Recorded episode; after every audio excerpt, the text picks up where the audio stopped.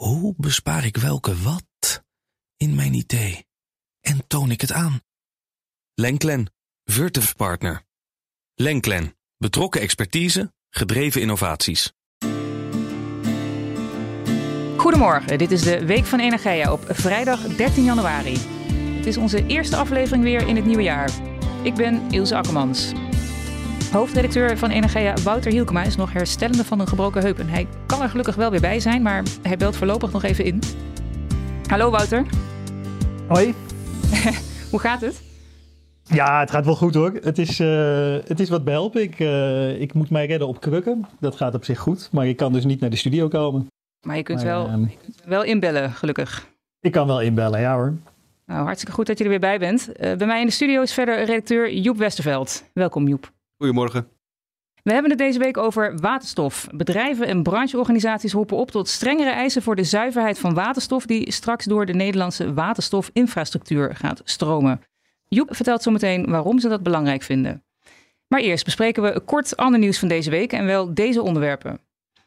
Twee Belgische kernreactoren blijven langer open. De Belgische regering heeft daarover een principeakkoord bereikt met het Franse energiebedrijf Engie.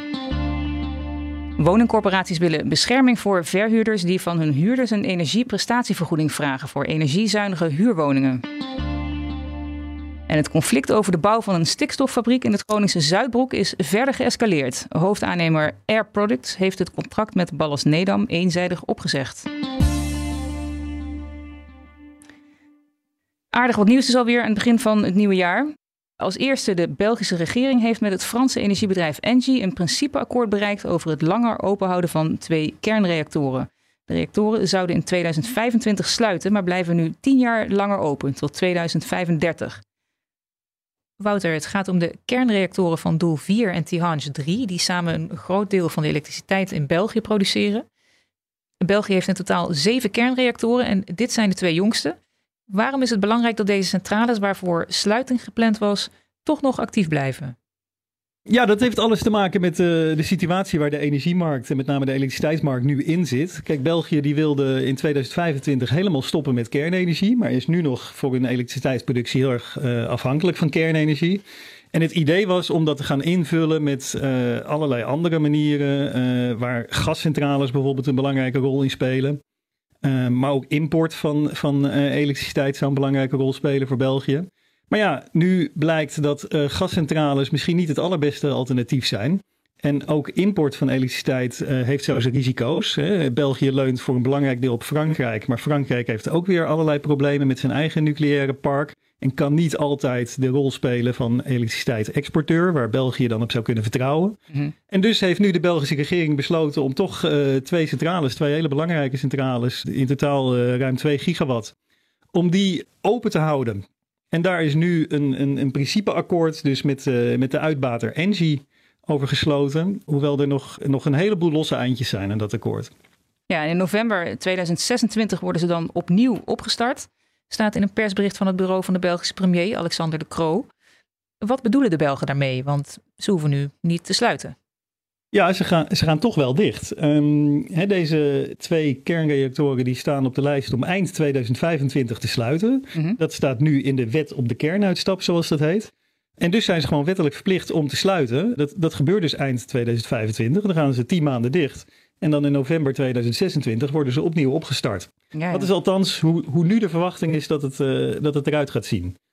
Ja, 2026 is nog ver weg. Waarom kunnen ze pas in 2026 weer open? Nou, eigenlijk omdat België tot nu toe dus gekoerst heeft op het sluiten van alle kernreactoren. En uh, ja, Engie moet daarvoor allerlei plannen herzien. Het moet personeel aanhouden, waarvan nu, hè, als nu personeel met pensioen gaat, wordt er niet naar vervanging gezocht, omdat er gekoerst wordt op het sluiten van, van kerncentrales. Dus dat vraagt best wel veel aanpassingen. Het veiligstellen van brandstoflevering, daar heeft Engie ook helemaal niet in voorzien om daar contracten over te verlengen. Mm-hmm. Vergunningen voor de reactor moeten ook worden verlengd. Nou, al dat soort dingen, daar gaat ontzettend veel tijd en, en, en moeite in zitten. En daarom uh, ja, daarom kan het pas in 2026 weer, uh, weer opgestart worden. Ja, de onderhandelingen duurden lang. Vorig jaar zomer lag er al een principeakkoord.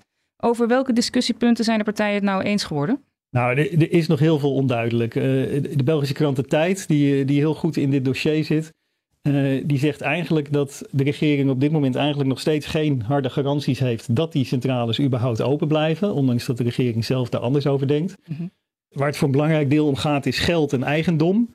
Ja, op dit moment zijn die centrales voor 90% in eigendom van, uh, van het uh, Franse energiebedrijf Engie en voor 10% van het Franse energiebedrijf EDF. Mm.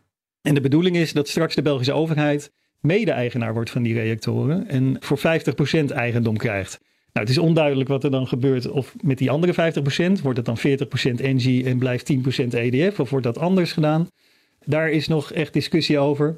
Ander belangrijk discussiepunt is de kosten voor het opslag van het nucleaire afval. De, de eindberging voor radioactief afval, dat kan hartstikke duur worden. En Engie wil daar afspraken over maken van wie gaat dat betalen. Verder is er nog sprake over, maar daar is helemaal onduidelijk van wat daar nou precies mee wordt bedoeld. Over verbindenissen van de kernexploitant te waarborgen. Er is kortom nog heel veel onduidelijk en er zal nog heel veel verder gepraat moeten worden voordat, dit, uh, voordat die centrales daadwerkelijk tien jaar langer open kunnen blijven.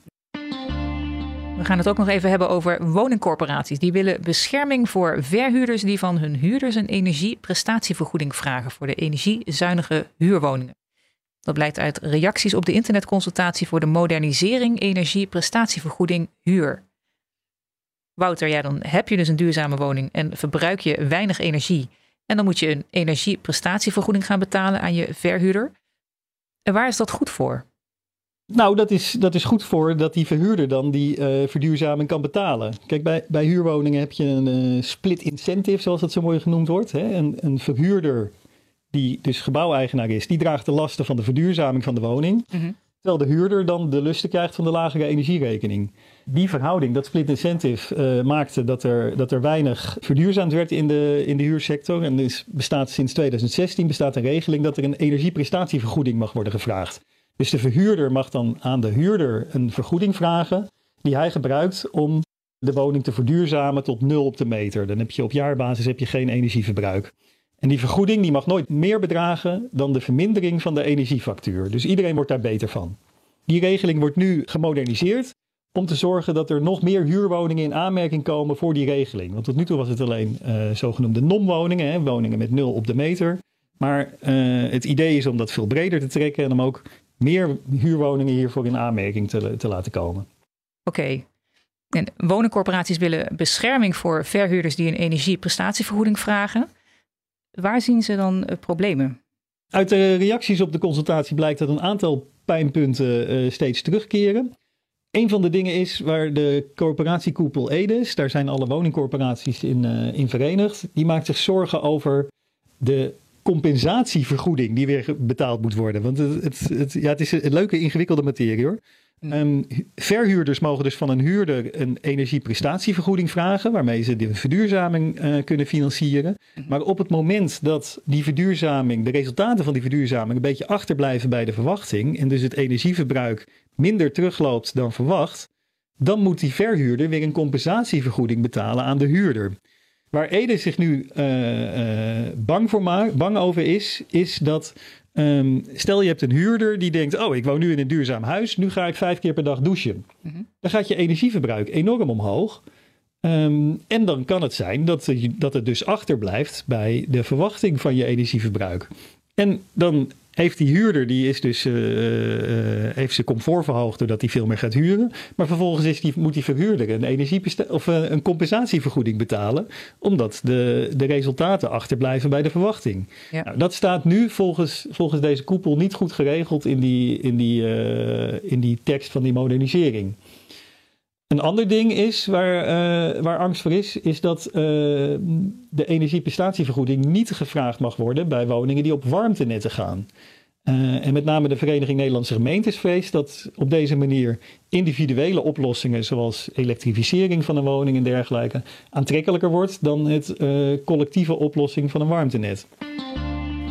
Ons derde onderwerp van vandaag, het conflict over de bouw van een stikstoffabriek in het Groningse Zuidbroek, is verder geëscaleerd. Hoofdaannemer Air Products heeft het contract met Ballas Nedam eenzijdig opgezegd. Wouter, ja, verschillende media berichten erover deze week. Opnieuw mochten zo'n 150 medewerkers van Ballas Nedam niet het bouwterrein op. De installatie is al voor 97% af en had vorig jaar al klaar moeten zijn, las ik. Waar gaat dat conflict eigenlijk over? Ja, helemaal duidelijk is dat niet, omdat beide partijen niet het achterste van hun tong laten zien. En ook uh, GasUnie uh, is, uh, ja, ziet het met ledenogen aan, maar kan naar buiten toe in elk geval niet de vinger op leggen waar het precies over gaat. Um, ja, je kan je voorstellen, waar gaan dit soort ruzies over? Die gaan over geld. Er wordt hier een, een stikstoffabriek gebouwd voor, voor een half miljard, half miljard euro. En er zijn wat vertragingen, er zijn wat extra kosten. En um, kennelijk zijn Ballas Nedam en uh, Air Products uh, het niet eens over waar die verantwoordelijkheid voor de vertragingen liggen en waar de, waar de extra kosten belegd moeten worden. Daar gaat de ruzie vooral over. Ja, we zitten nu dus wel met een onafgebouwde fabriek. Hoe erg is dat? Um, ja, dat is interessant. Want die fabriek, hè, wat, uh, even heel kort wat die doet. Het is een stikstoffabriek. Waar is stikstof voor nodig? We hebben in Nederland het Groningen gasveld. En uh, zonder verder heel erg in detail te willen treden. Um, dat Groningen gas, dat is ander gas dan gas dan wat we uit het buitenland halen. Of gas dat, dat we uit de Noordzee halen. Het heeft een andere kwaliteit. Um, nou, dus we kunnen gas wat we uit het buitenland halen, dat kan niet zomaar in jouw cv-ketel gaan branden of uit jouw gasfornuis gaan branden. Mm. Die moet even behandeld worden en dat kan door bijmenging van stikstof. Dus als wij een stikstoffabriek hebben, dan kunnen we dat stikstof gebruiken om dat te mengen met buitenlands hoogkalorisch gas. En dan wordt het pseudo-Groningen gas. Dus dan kan je, kunnen kleinverbruikers, mensen zoals jij en ik, kunnen het dan verbruiken in een cv-ketel en in, in een uh, gasfornuis. En op die manier helpt het dus om uh, het Groningenveld op de waakvlam te zetten. Die, die fabriek bij Zuidbroek, dat is uh, een derde grote stikstoffabriek. Er zijn er al twee. Daar wordt al tien jaar wordt er over gepraat over de bouw van dat ding. Maar naar nu blijkt, hij is nu nog niet af. En toch wordt dat Groningenveld verder uitgefaseerd en ehm, kan kan, het Groningenveld gewoon op de waakvlam komen. Met andere woorden, het is helemaal niet zo erg blijkbaar dat die fabriek nog niet afgebouwd is. En hoe gaat het nu verder? Um, ja, dat is, dat is niet helemaal duidelijk. Uh, staatssecretaris Hans Veilbrief voor Mijnbouw, die verantwoordelijk is voor de bouw van deze fabriek, die eist dat er deze week, of misschien begin volgende week, een, uh, een strakke, realistische nieuwe planning ligt. Uh, ik heb hem nu nog niet gezien, maar Air Products zegt eraan te werken. Um, en uh, ja, ik denk wel dat, uh, dat er uh, vanuit de regering in ieder geval geëist gaat worden dat die voor de volgende winter klaar is. Want ja, we hebben nu een hele zachte winter en een lage vraag door de hoge prijzen. Maar of we dat volgende winter weer hebben en we dan weer er zo makkelijk doorheen zeilen zonder de stikstoffabriek bij Zuidbroek, dat is maar de vraag. Dus ik denk dat er toch nog wel wat druk op de ketel komt. Bedrijven en brancheorganisaties roepen op tot strengere eisen voor de zuiverheid van waterstof die straks door de Nederlandse waterstofinfrastructuur gaat stromen. Ze willen een zuiverheid van minstens 99,5 procent, waar Kiwa en DNV eerder in een rapport adviseerden om te beginnen met een minimale zuiverheid van 98 procent. Over waarom de bedrijven hoger inzetten praten we, zoals ik al zei, met redacteur Joep Westerveld. Joep, het advies van Kiwa en DNV kwam er op verzoek van het ministerie van Economische Zaken en Klimaat. Waarom had het ministerie om dat advies gevraagd? Um, ja, dat, dat is omdat er wordt nu een uh, backbone uh, natuurlijk opgezet. Een, een, een, landelijke waterstofinfrastructuur. En net zoals bij het hoogspanningsnet voor elektriciteit of bij het, uh, het transportnet voor aardgas, er zijn bepaalde standaarden, bepaalde kwaliteitseisen nodig. En die moeten nu bepaald worden. En het ministerie wil gewoon graag weten uh, van ja, wat is dan een goede kwaliteitseis? Bijvoorbeeld als het gaat om de uh, zuiverheid van de waterstof die daar doorheen moet lopen. Ja, want ik, heb, ik heb me voor deze podcast al een paar keer verdiept in waterstof, hè, met jou ook onder andere. Um, maar ik had me nog niet gerealiseerd dat de zuiverheid van waterstof ook zo'n belangrijke rol speelde. Want waarom is dat eigenlijk zo belangrijk? Uh, nou ja, kijk, als je, uh, als je bijvoorbeeld een, een lagere zuiverheid zou uh, instellen, dat betekent dat de, de, de, afnemers moeten investeren in, in zuiveringsinstallaties, om het, om het, want die hebben vaak een, een hogere zuiverheid nodig. Mm -hmm. Als je een hoge waterstofkwaliteit als standaard instelt, dan moeten juist alle invoerders van waterstof, leveranciers, die moeten gaan zuiveren. En als je een compromis vindt, ja, dan heb je dan weer dat aan allebei de kanten gezuiverd gaat worden. Dus dat is echt goed om, in kaart te brengen van oké, wat op welk punt uh, uh, levert het nou de, de laagste totale systeemkosten op? De laatste maatschappelijke kosten. En, en, en ook een argument is bijvoorbeeld van wat, wat, wat leidt tot de snelste opbouw van de waterstofeconomie? Dat soort argumenten bepalen dan wat een goed percentage zou zijn. Ja, Misschien nog wel belangrijk om even daarbij op te merken dat de productiemethode van, van waterstof heel erg bepaalt hoe, hoe groot de zuiverheid is. Hè? Als je groene waterstof met elektrolyse, dat levert een hele hoge uh, zuiverheid op van, uh, van bijna 100 procent. Um, waterstof dat wordt teruggewonnen uit ammoniak. Uh, bevat nog sporen van stikstof en ammoniak. En dat heeft een zuiverheid van ongeveer 99%. En waterstof uit aardgas, wat nu de meest gebruikelijke manier is om waterstof te winnen. Um, dat heeft een lagere zuiverheid van ongeveer 95%. Met sporen van aardgas en biomassa. Dus dat moet veel meer gezuiverd worden. Ja, klopt. En, en het is ook, uit, je kan het ook nog uit restgassen winnen. Dan heb je vaak weer een lagere zuiverheid. Uiteindelijk kun je alles met zuivering ook wel weer naar dat hoge niveau krijgen. wat dan gewenst is bij sommige afnemers in ieder geval. Maar daar zit inderdaad een, een, een groot verschil. En, en, en, aan de afnemerkant zie je dan dus bijvoorbeeld voor transport. Hè, bijvoorbeeld vrachtwagens die op waterstof gaan rijden. Of, of in de industrie die het dan gebruiken als grondstof. die, hebben dan, die hebben ook echt die hoge kwaliteit nodig. Dus dan heb je het over ja, 99,9% in die buurt. En in verbrandingsprocessen kun je vaak toe met een, met een lagere kwaliteit. Dus dat is een beetje hoe het speelveld eruit ziet. Ja. ja, want bedrijven willen dus strengere eisen voor de zuiverheid van waterstof. Waarom willen ze dat? Uh, ja, nou, het, is iets genu genuanceerder uh, uh, dan dat. Kiwa en DNV die hebben dus dat onderzoek gedaan. Die zeggen eigenlijk zelf ook dat de laagste systeemkosten zouden zijn bij 99,9% zuiverheid. Alleen, er is één groot probleem en dat is dat de, backbone in Nederland wordt natuurlijk voor een groot gedeelte um, door oude aardgasleidingen die worden daarvoor gebruikt. Mm daar hebben dus jarenlang heeft daar aardgas doorheen gestroomd. En dat, dat betekent dat daar een soort vervuiling in zit. Dus als je daar nu hele zuivere waterstof doorheen uh, laat lopen, dan kun je eigenlijk niet garanderen dat dat er aan de achterkant ook weer precies zuiver uitkomt. Dat wordt dus verontreinigd door wat er nog in die leiding zit. En, en dat is eigenlijk de belangrijkste reden waarom zij zeggen van misschien moeten we dan toch een, een lagere kwaliteit als basis accepteren. en um, ja, veel reacties die zeggen eigenlijk van ja, we, willen, wij willen daar meer zekerheid over wat, wat, wat de opties zijn. Uh, bijvoorbeeld FEMW, de grootverbruikersvereniging, die, die noemt dat ook. We willen uh, uh, gewoon meer zekerheid over welke zuiverheid gehaald kan worden met die bestaande pijpleidingen.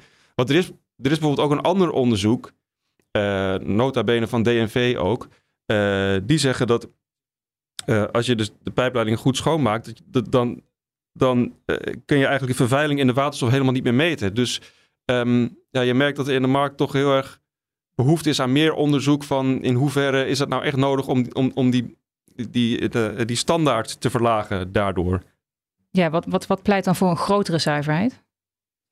Nou ja, de, uh, wat voor een grotere zuiverheid pleit is bijvoorbeeld dat uh, uh, um, afnemers dan niet hoeven te investeren in zuiveringsinstallaties. Want aan de kant van de invoerders zie je dat, dat er toch sowieso al vaker gezuiverd wordt. Mm -hmm. Uh, als de afnemers daarin moeten investeren, dan kan dat leiden tot vertraging of tot afstel. Uh, dat is een argument wat Shell bijvoorbeeld in zijn reactie uh, noemde. ze zegt dan ook van dat het, het, investeren in die, in die zuiveringsinstallatie is dan eigenlijk nog niet eens de grootste kosten. Het, het, probleem is dat je dan ook weer komt te zitten met een, een reststroom van vervuilde waterstof. Nou, daar moet je dan ook weer iets mee. Ja. dat is wel te gebruiken in verbrandingstoepassingen. Maar ja, dat moet je dan wel allemaal weer even zien te regelen. Um, en bijvoorbeeld een andere eh, reactie van Groningen Seaports, dus het havenbedrijf zeg maar, in de Eemshaven. Uh, die ontwikkelen ook een regionaal net. Nou dat is dan uh, een hogere kwaliteit waterstof. En die zeggen, ja, als de backbone straks een lagere kwaliteit wordt dan ons net, hm. dan kan je dat dus niet aan elkaar koppelen zonder ook weer een zuiveringsinstallatie ertussen. En zij zijn bang dat, dat, dat bedrijven dan op zoek gaan naar lokale oplossingen voor balancering, voor opslag. En ja, het is de vraag hoe erg dat is. Maar dat zou er in ieder geval voor kunnen zorgen dat het landelijke net dan weer minder gebruikt gaat worden. Ja, je hebt het over de backbone. Wat, wat moeten we daaronder verstaan? Ja, de backbone is eigenlijk het, het nationale transportnet voor waterstof. Oké. Ja, dus dat is ook echt de ruggengraat van de, van de waterstofeconomie. Letterlijk, ja, precies. In eerste instantie is dat vooral uh, verbindingen tussen de industriële clusters, hè? Ja, klopt. De, uh, de backbone die begint tussen de uh, eigenlijk vier van de vijf grote clusters.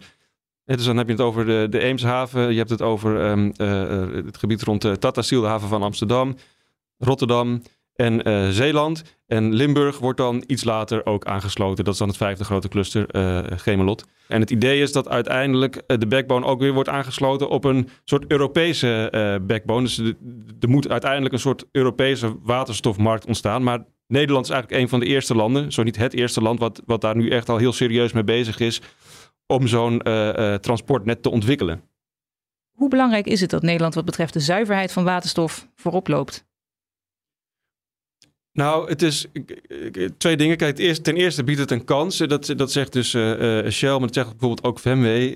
Nederland is eigenlijk het eerste land wat dit echt ontwikkelt. Dus als Nederland een goede standaard neerzet, dan is er dus een kans dat de rest van Europa dat ook over kan nemen. Mm en het tweede ding is dat je zou kunnen wachten op tot er een Europese standaard is, maar dan ja, dan loop je ook weer vertraging op. Dus het is beter om, om nu alvast gewoon voor Nederland dan maar een standaard uh, in te stellen. Die goed is afgesproken met alle uh, uh, bedrijven en instellingen. Zodat de investeringen los kunnen komen. Dank jullie wel, Joep Westerveld en Wouter Hielkema. Dit was de Week van Energia met de laatste ontwikkelingen in de Nederlandse energiesector. Op energia.nl lees je meer. We zijn benieuwd waarover je in deze podcast meer wilt horen. Laat het ons weten via podcast.energia.nl. Fijn dat je luisterde, een fijne dag en tot volgende week.